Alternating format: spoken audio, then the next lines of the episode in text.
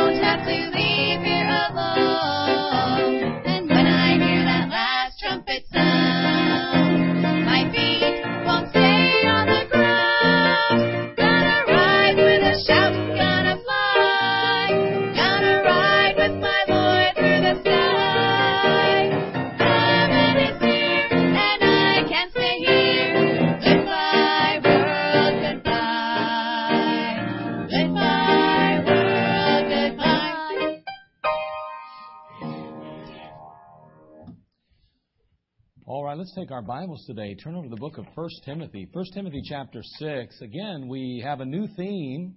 Our theme, of course, fight the good fight. Amen. Fight the good fight. You can see the, the banners up front and, of course, um, on the front of the bulletin as well. Fight the good fight. And uh, as we go through um, this year, we're going to continually try to remind ourselves, reinforce that thought again, I guess. And um, I'm going to do that in a couple of ways. But number one, I'm going to do that by sharing three mini series through the course of the year.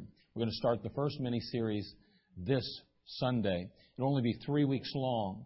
And uh, we're going to look at Fight the Good Fight as a steward. Then we're going to look later on the year, Fight the Good Fight as a servant. And then finally, Fight the Good Fight as a soldier. And so the first three are going to be on stewardship. And today we're going to begin our journey in 1 Timothy chapter 6 verse 12, of course, with our theme verse, fight the good fight of faith, lay hold on eternal life, whereunto thou art also called, and hast professed a good profession before many witnesses. Again, fight the good fight of faith, lay hold on eternal life, whereunto thou art also called, and hast professed a good profession before many witnesses. Again, our theme, fight the good fight. So our first message or series begins with stewardship. And we want to address this topic under stewardship today, time. We want to talk about time today. So let's go ahead and take our Bible, look over at the book of 1 Corinthians to start off with. As we consider stewardship, we must have a real understanding of stewardship as a believer, first of all. We want to understand this concept of stewardship. we begin with a passage in the book of 1 Corinthians, chapter 4, verse 2. So before we really dig into time, let's look at what it means to be a steward uh, at, at all. Let's just understand that. The Bible teaches that every one of us are stewards. In 1 Corinthians 4 2, moreover, it is required in stewards that a man be found faithful. If we're going to be good stewards, we have to be faithful. Faithful. In so many areas. In so many areas. In every area, we have to be faithful. It's so imperative and it's so important. Now, I want you to look over at First uh, Chronicles in the Old Testament, First Chronicles chapter 28. Let's look at First Chronicles chapter 28. We're going to begin there in verse 1, and we're just going to read just one verse, by the way, too. We're not going to read a bunch of verses. First Chronicles chapter 28, verse 1. Stewardship. What is stewardship? We know we're to be stewards. We know we're to be faithful, but what else does it incur? What really is stewardship? And uh, let's take a look at that. In First Chronicles, I think we have probably the most, um, I guess, the best passage to define what being a steward really is. And I want to share it with you. First Chronicles chapter 28, verse 1. the Bible says, And David assembled all the princes of Israel the princes of the tribes and the captains of the companies that ministered to the king by course, and the captains over the thousands and captains over the hundreds, and the stewards. now notice, the stewards over all the substance and possession of the king and of his sons, with his officers, with the mighty men, with all the valiant men unto Jerusalem. Notice the stewards. They're over all the substance and possession of the king. Now in 1 Corinthians chapter 4 verse 1 the Bible says let a man so account of us as the ministers of Christ and stewards of the mysteries of God. We're stewards of the mysteries of God in 1 Corinthians 4 1. 1 Peter chapter 4 verse 10 says, And every man hath received the gift, even so minister the same one to another, as good stewards of the manifold grace of God. Good stewards of the manifold grace of God. Now, again, it's important to understand as we look at these three passages, we can note that stewardship is nothing, uh, uh, as a steward, I should say, or being a steward, implies that we have nothing that is called our own. Again, in the passage, he says that the stewards were over all the substance and possession of the king. In 1 Corinthians 4, he says they're stewards of the mysteries of God. Here they're, in Peter, they're uh, good stewards of the manifold grace of God. So they're stewards of something of God's. They're stewards of whoever, uh, say, the, the, the, king. And we know that as uh, people of God, we, we are serving the king. We are stewards unto him as well. Everything that we have, all of our possessions, anything of any value, anything of any substance is really God's. We are just simply stewards of his things. And so we see here that we're stewards. That's what a steward is. A steward has nothing to call their own. Nothing to call their own. You, you, say, well, I have my health. It's really, is it yours or is it something God gives you? Well, I have my money. Is it yours or is it something God permitted you and enabled you to acquire? Is it, is it really ours or is it God's in our possession as stewards to care for and to take care of? I mean, this is what we see here in the passage is that these stewards took care of the substance and the possession of the king. We have a king in heaven as well. He shares with us some substance and possessions, and he says, care for them for me. Be stewards for me. Joseph was a tremendous steward of those who he worked for or the possessions of his master. We think of him being sold into slavery in the book of Genesis. He ends up in Potiphar's house. There in Potiphar's house, he's placed over the possessions of Potiphar.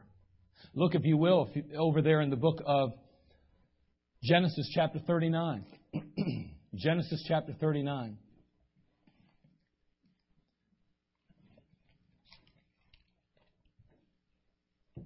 Joseph, a tremendous character in the Bible, one uh, that can truly encourage us, help us, especially young people as they consider their life and their commitment, their loyalty to the Lord Jesus Christ. Here's a young man that stayed faithful in the midst of hardship and heartache. Genesis chapter 39. I want you to look there in verse 3. And his master saw that the Lord was with him, talking about Joseph and, of course, his master being Potiphar, and that the Lord made all that he did to pro- prosper in his hand. And Joseph found grace in his sight, and he served him, and he made him overseer over his house, and all that he had he put into his hand. Now, are these Joseph's possessions? Absolutely not.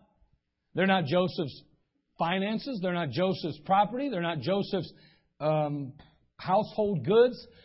No, no, he is simply a steward over Potiphar's possessions. He's a steward now.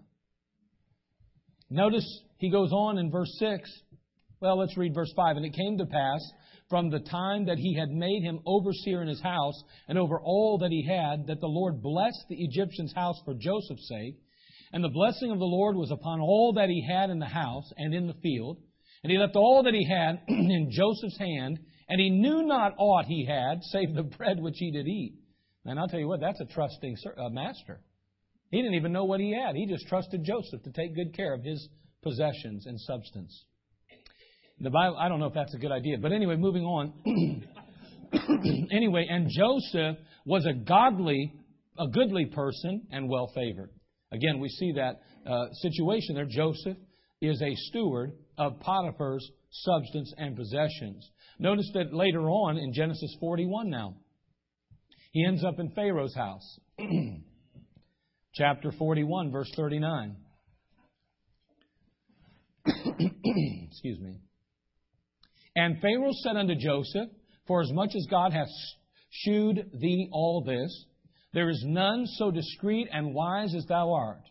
Remember, he interpreted a dream for the king. And now the king is impressed with Joseph. He was in jail just a few moments ago, but now here he is before the king, and the king's going to elevate him. The king's going to ultimately place him into a place of stewardship. Notice he goes on here in verse 40.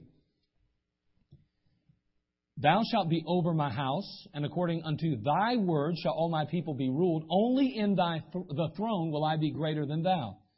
And Pharaoh said unto Joseph, See, I have set thee over all the land of Egypt.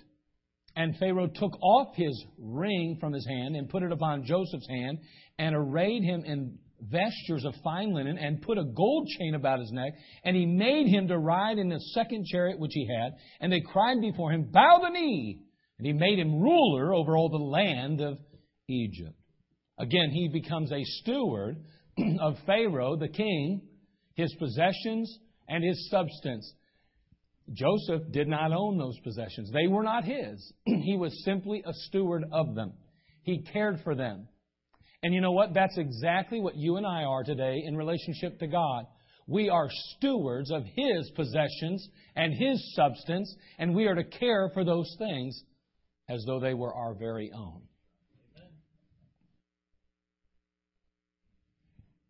Joseph fulfills the principle of a steward mightily, uh, very well, and he does a good job of it.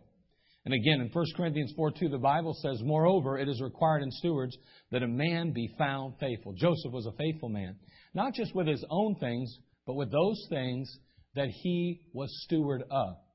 And so we see that we as stewards ought to be faithful as well. Now,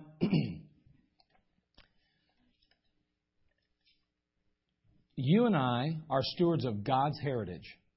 That's as simple as it is. There is nothing that is really ours. Everything in our lives is God's, and we are simply the stewards over all His substance and possessions. Now, again, you and I are going to stand before God, and we're going to give an account what, what and how we have handled his possessions and his substance. Someone says, Well, I worked for that money. I built that house. I, I know, but hold on. You have no strength, no health without God.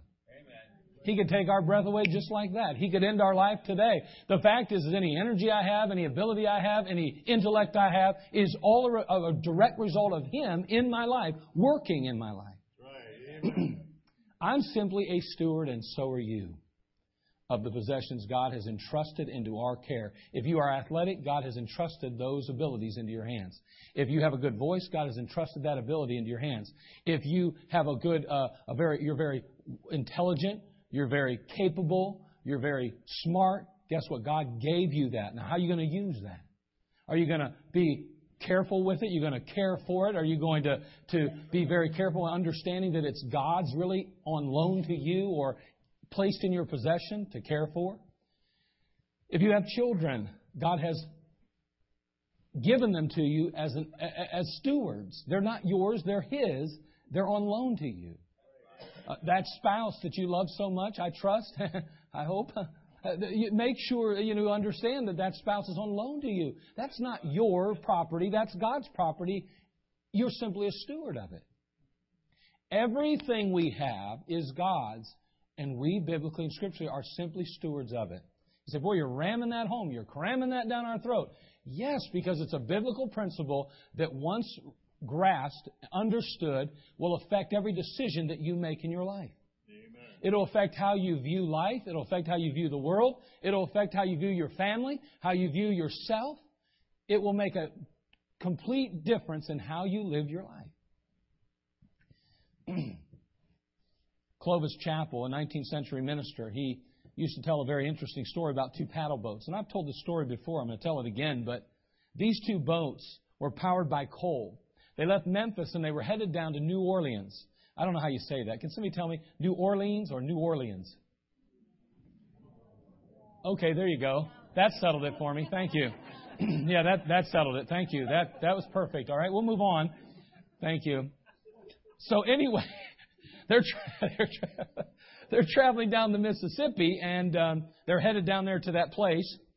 And um, they're, they're traveling side by side for the moment, you know, and, and the sailors from one vessel are kind of being a little critical of the one beside them. You know, oh, your boat's so slow. Look at that thing. That thing couldn't cut through water if it, you know, uh, you put knives out front or whatever. I don't know. You know, they're just saying all kind of stuff. They're they're making jokes and cracks and stuff about the snail pace of that one and the sna- this one can't fly, go very fast and so forth, so on. Finally, the words got kind of heated. They started getting kind of derogatory, kind of negative, really kind of mean and nasty about it. And finally, uh, the, the, a challenge kind of arose. Okay, okay, we're going to see which boat can get down to that place faster. And so the race began. And uh, the competition was hot. It was heavy. I mean, they were going at it. And those two boats just roared down the Mississippi. I mean, they were flying down there as fast as they possibly could, right into the deep south. And eventually, one of the boats began to fall behind. The problem was, they didn't have enough fuel. There had been plenty of fuel, of course, to make the trip down the river at a proper pace. The problem was they didn't intend, nor did they plan on, racing down the Mississippi River. And so one of the young men got this idea. He got thinking, wait a second, we, we need to fuel fuel the, the fire. We've got to keep this thing heated up. We've just got to get that done. We're never going to win this race. And he started taking some of the cargo that he thought wasn't very important, things that weren't very necessary. They were boxed in crates and wood, breaking them up, throwing that wood into that fire. They got throwing things into the fire, heating it up. Man, they would make their way forward. That other one would start to fall behind. Then they moved up forward and then back and forth and back and forth all the way down to New Orleans. But they burned up their cargo in the process. They won the race. They won the race. But the price for victory was expensive. It cost them literally the cargo. I mean, the very reason that they had traveled down the river in the first place was sacrificed. They failed to do what they ought to have done, which was safely transport the cargo. Why? Because they got their own agenda going with what wasn't theirs. They got caught up in a heated race. They failed to remember what the purpose of their existence was and why they were headed there in the first place. God's entrusted each of us with some cargo today. Cargo that's not ours. And it's not ours to advance our own uh, personal causes or our personal interests. It's not ours to somehow elevate our egos or to make us feel good about ourselves. That's not why God entrusts this cargo into our hands. This is something that we are to take care of. We are simply stewards of it. And God has a place and a purpose in our life, and we need to fulfill that purpose. Be careful you don't get off track. We got that cargo. Let's make sure we fight the good fight as stewards good stewards, faithful stewards. Today, faithful stewards of our time, though. How do you spend your time? You know, the time's a commodity. It's the most valuable of all commodities. Do you realize that without time, there is nothing else? You realize that? Without time, there is nothing else. Time is the most valuable of all things. I have my possession here, I have some bills. You might be interested. Do you realize that you are issued only so much time? Do you realize you're only given so many seconds in your lifetime? This bill says, Heavenly issue. Stewards of time. These are seconds this is one second. You may have a pocket full of these today. You will spend them how you deem necessary. It says B there. You see on those dollars, they always have B's or something there. I, this one has a B too. It's B4. It's too late. B4. It's too late. Okay? Seconds. God has issued you so many seconds entrusted you with so many of these bills. They're yours. How will you spend them? You know what else? He's, he's issued some of these to you too. Some minutes. This is a minute. It's only one minute. You can take this bill and, you know, you can use it and it only give you one minute. Just one minute's all you'd have. Here it is. Question is how are you going to spend it? You know, if you had money in your pocket today, notice I said if. If you had money in your pocket today, you, you'd say, Oh, I have only so much to spend. Maybe you have a $10 bill. You'd say, I have $10 to spend. If you have a 20, you say, I have $20 to spend. If you got 50 cents, you say, I have 50 cents to spend. You only have so much to spend if it's in your pocket today. If you go out, you say, well, I got a credit card. I know, we're not talking about credit. We're talking about actual bills. You only have so much money in your pocket to spend. You can't, you can't spend them over that. Nobody's going to just, oh yeah, go ahead. Oh, I'd like to have three um, double whoppers, please. Here, I have a dollar fifty in my pocket. Here you go. They'd say, I'm sorry, you can't spend, you can't buy three Whoppers because you only have so much money. Well, this is only one minute. How many minutes has God given you? Do you realize the moment you were born, you already knew how much time you had to spend? God knows. You're issued, you're issued how much time you have on this earth. Do you realize not only that, but there's some of these too you, you were issued probably. Some hours. You were issued some hours. You can spend, how do you spend this? How will you spend this hour? Say you have an hour, this hour today. This is your hour. You have it. How are you going to spend it? How are you going to spend it? That's a, that's a, that's a, a real question that we need to consider, isn't it? How are you going to spend that hour? God issued you some of these too. A bunch of days maybe. There's 365 and a quarter of these in a year. I, I don't know. You've, how many? I've already spent a number of these. I've spent a number of these. I've not always spent them wisely. How about you? How about you? Oh, wait, wait a second. Here's, here's another one. There are only so many weeks in your life. There you go. You ever gone on vacation? I went on a vacation one time. It was the worst vacation I think I've ever been on. It's not, not because of who I was with, but because of the weather. My kids will recall we went down to Hilton Head one year, and um, we, we, we ran a place, and it literally rained, I think, every day but one. And then when it didn't rain, it was only like 55 degrees, and it, the wind was blowing at like 60 miles an hour. I mean, the only thing that I got, I, I didn't get a sunburn that week. Not, no, not even close. I'm talking about, I'm talking about the whole week was like this. I didn't get a sunburn. I, I, I got a sandburn. I went to the beach one day hoping just to get something, anything, just to even be able to jump in the water, and all I got was burned by sand. I thought I was in a desert. It was amazing. It was horrible. It was the, I, I thought to myself, why did I waste my time?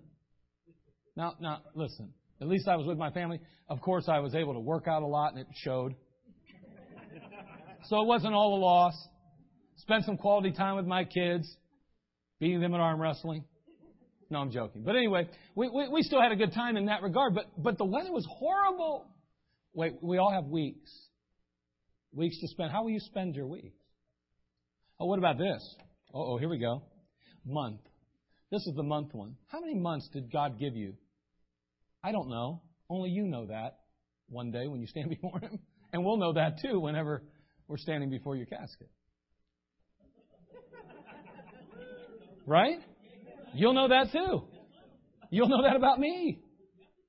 It's already been, it's a done deal. You only have so many of these bills. Only so many. You can't buy these bills. You can't purchase these. Do you realize you're issued them at the beginning of your life and that's all you'll ever have? You'll never have any more than what you started with? You can buy more food. You can buy clothing. You, you can buy even an education in a sense. You can get buy a degree. You, you could even buy an ordination piece of paper and says you're ordained if you really wanted to. But the fact is you can't buy this. Can't buy time. Finally, let's just stop with this one. How many of these has God issued to you, given to you? You know, the problem is we don't know, do we? We really don't know how many of these years we have. We don't know how many days we have. We don't know how many weeks or how many months. We don't know how many hours or weeks or days, minutes or seconds God's given us. We don't know. We don't know. But what we know is enough. Let me share with you what we know today. Number one, what we know about time is that no matter what you do, it demands payment. No matter what you do, it demands payment. I don't care what you do. You take your kids to the park, it costs you. It's going to cost you. You're going to have to pay in time. You hang out with the guys, have a beer, the bar, it's going to cost you. You say, why would you say that? Because there's probably people in here that do that. Go see who's running around back here and behind me here. There's somebody behind me in this thing. Yeah, one of my, thank you. Sounds like little feet. One of your children has gotten loose. That's the only reason I'm asking. That doesn't sound like an adult running around back there. Now, maybe I'm wrong. Maybe I'm hearing things. That happens to me sometimes nowadays. I've been, I've spent enough of these that that starts happening. No. no matter what you do, it demands payment. Do you realize there's only 24 hours in a day, 60 minutes in each hour, 60 seconds in every minute? That never changes. Never changes. Time is more valuable than anything you have. Again, name anything that you have that would, that would be valuable without time. I can't imagine. I have a lovely wife. I enjoy spending time. We had to take our son down to college uh, the other day, so we drove down to college. It was, you know, like a, a nine-hour drive with stop, and you know, it's like seven half, eight hours of actual driving, and you know. But I, I enjoy just being with my wife in a car for eight, nine hours. I have no problem with that. I, I, I enjoy being with her. But here's the thing: as much as I enjoy that, if, if I had no time, it would mean nothing because I have to have, I have to spend some of this. I, I have to spend some of this if I'm going to spend time with her. Because it means nothing. Our relationship means nothing without this. This is the most valuable asset of your life, commodity of your life. Time means nothing. But I have a great marriage. That marriage means nothing without time. It was just a couple kids stealing things. Don't worry about it. Neighborhood children. Did you get them saved before they left, brother? All right, good. All right. It's the nursery. They got loose again. But anyway. Time is a gift from God, isn't it? It's a gift. It's something He gives us. if we're stewards of everything God gives us, His possessions, uh, His substance, then in a sense, time is His too. Do we really have a right to spend our time as we choose? Or should it always be something that honors God? Okay, number two, what else we know? Uh, we, we know, and listen, there's only three of these. You see how fast this is going? no matter what you do, it demands payment. Number two, concerning time, it will never be enough. We know this. It will never be enough. It doesn't matter how much God has issued you, it'll never be enough. Never. You know, this is boring. I know all this. I know, but do you think about it? Do you really think about it? Because, see, when we really think about time and the limitations that it represents in our lives and the fact that there's only so much that we have and the God that gave it to us, when we really consider it, we meditate on it, we really dwell on it, it affects how we live and act and what we do. I don't think I think about it enough. I waste a lot of time. You say, You do? Absolutely, I do. I, I watched a show the other day. What was the gentleman's name, Sherry? I can't remember. Dr. what? Dr. Ben Carson. I watched a show on Dr. Ben Carson. Dr. Ben Carson is a, neuroscience, a, neuro, a neurologist. He's one of the most famous neurologists in the world. He's um, divided twins that were jointed at the head. He's done that on a number of occasions. He's, he's a very, very successful neurologist, done tremendous works. When he was a young boy, according to the show at least, and I, I think it was fairly accurate, he's a Christian also, by the way. But um, as a young boy, it, it showed him and his brother watching television one day in the house. And his mama came running in. She couldn't read, by the way, but she wanted her children to grow up to have more than she had. She ultimately learned to read. Very smart lady, very wise lady, by the way. She may not have been able to read a book, but she knew life.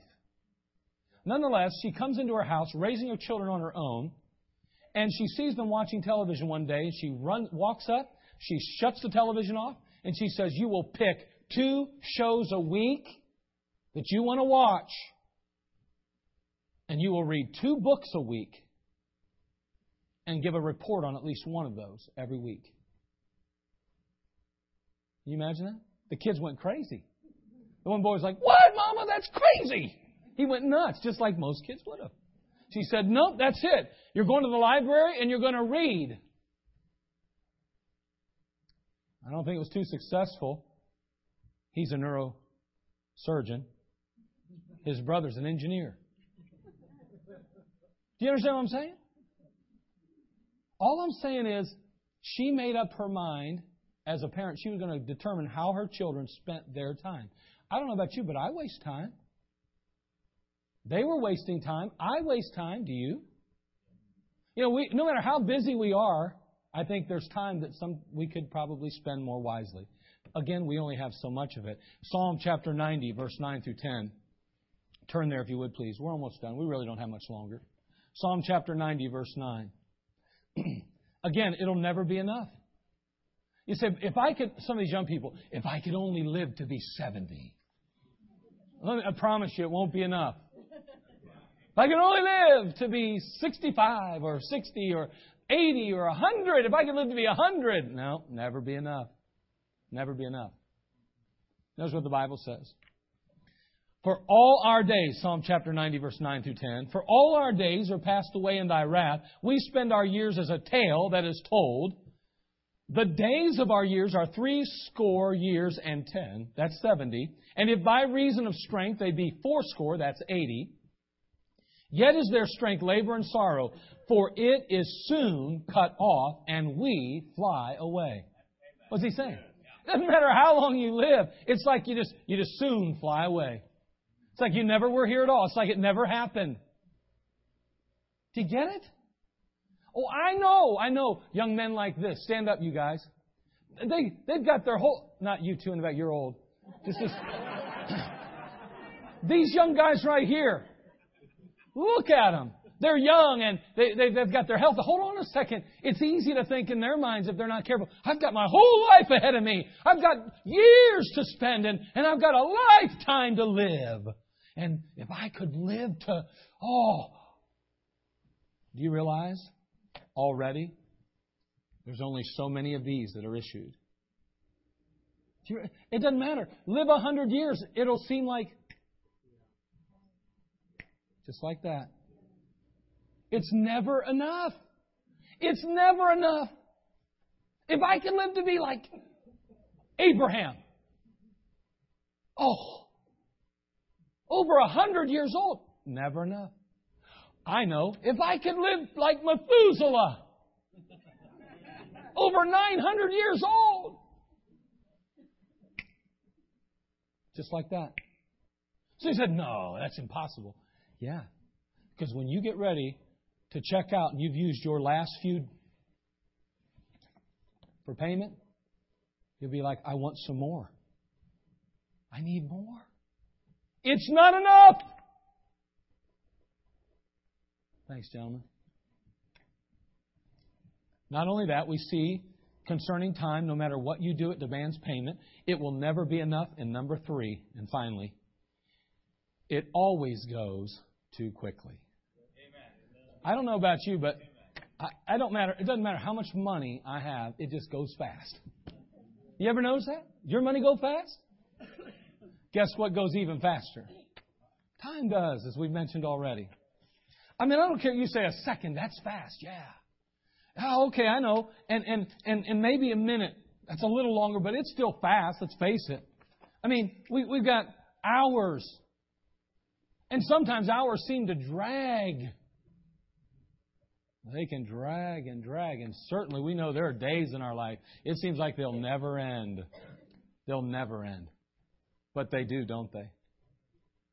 Do you realize you were issued only so many, of, so much of this thing called time? Here it is. I don't know how much you were issued. You don't know how much I was issued. Sadly enough, we know people that weren't issued as much as we'd hoped they were. No matter what, though, it always goes too quickly. James 4:14 says, "Whereas you know not what shall be on the morrow. For what is your life? It is even a vapor that appeareth for a little time, then vanisheth away." Do you realize what it's saying there? It vanishes, vanishes away. It's here, it's gone. Just like that breath you saw in those cold days. Whew, gone. It's always too quick. Always goes too quickly. So, how will you spend it then? I'm just curious. You don't have to answer, but in your heart you need to. How will you spend it?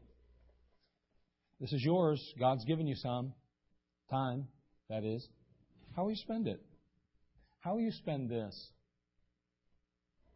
You're to be a good steward of it. You're to be a good steward. Time's going to run out, though. Eternity's going to begin. Use your time wisely, or you'll regret it then. Hebrews 9:27 says, "As it is appointed unto men once to die, but after this the judgment." As it is appointed unto men once to die. What's he saying? You have an appointment with death. And do you want to know something? That means you only have so much of these and this to spend. How will you spend it? You say, I'm gonna, I'm gonna go to college, I'm gonna get a career, I'm gonna make lots of money, I'm going to have a wife and a family. That's a little presumptuous, first of all. You, you don't really know. You, you, I think you need to make big plans, and I think you need to have tremendous goals in your life. But before we make plans, let's make sure that they're God's plans for us, too. Remember, that intelligence you were given doesn't give you a free ticket to use it how you feel. You ought to say, God, you've given me this mind. How can I use it to best suit your purpose? How can I most fulfill your goals and dreams for me? I want to be everything you want me to be. And I want to use everything you have given me in a means of, by means of honoring you and glorifying you. Because we're all going to die. We're all going to spend our last second on earth. And then we're going to be in the presence of Christ. Are you saved today? Do you know for sure when you spend your last second on earth? When you've cashed it in and everything's spent in your account, where will you be? Will you end up in His presence in heaven? Or will you end up separated from God in a place called hell? While you have time, you need to just make a decision what you're going to do with His sacrifice on that cross 2,000 years ago. When He died on that cross, He made available heaven. He honestly provided for us forgiveness of sin and the opportunity to be involved, or should I say, in part of His family. We're all going to spend these. The question is how. And when you've spent the last one, the question is where will you be? I'm glad that Jesus Christ spent these on me. He was issued 33 years of these. He spent them on me. Yes. Amen. And today, I'm on my way to heaven because of what He did, not what I've done or can ever do. How about you? Do you know for sure heaven's your home? Have you settled your eternal destination? If you died this very moment, would you open your eyes in a place called heaven? I trust you would. In just a moment, the pianist is going to play. And music's going to start, and I want to give you an opportunity to respond today. Maybe you've been wasting time as a believer. You've not spent much time in your Bible. You've not spent much time in prayer. You've not spent enough time in God's house. You've been spending time and throwing some of it away. I think all of us could tighten it up a little bit. What decision will you make today? What, what will change in your life now that you understand how valuable this commodity called time is? Now that you realize you are simply a steward of it, it's not really yours to spend without His approval. Father, we come to you. We need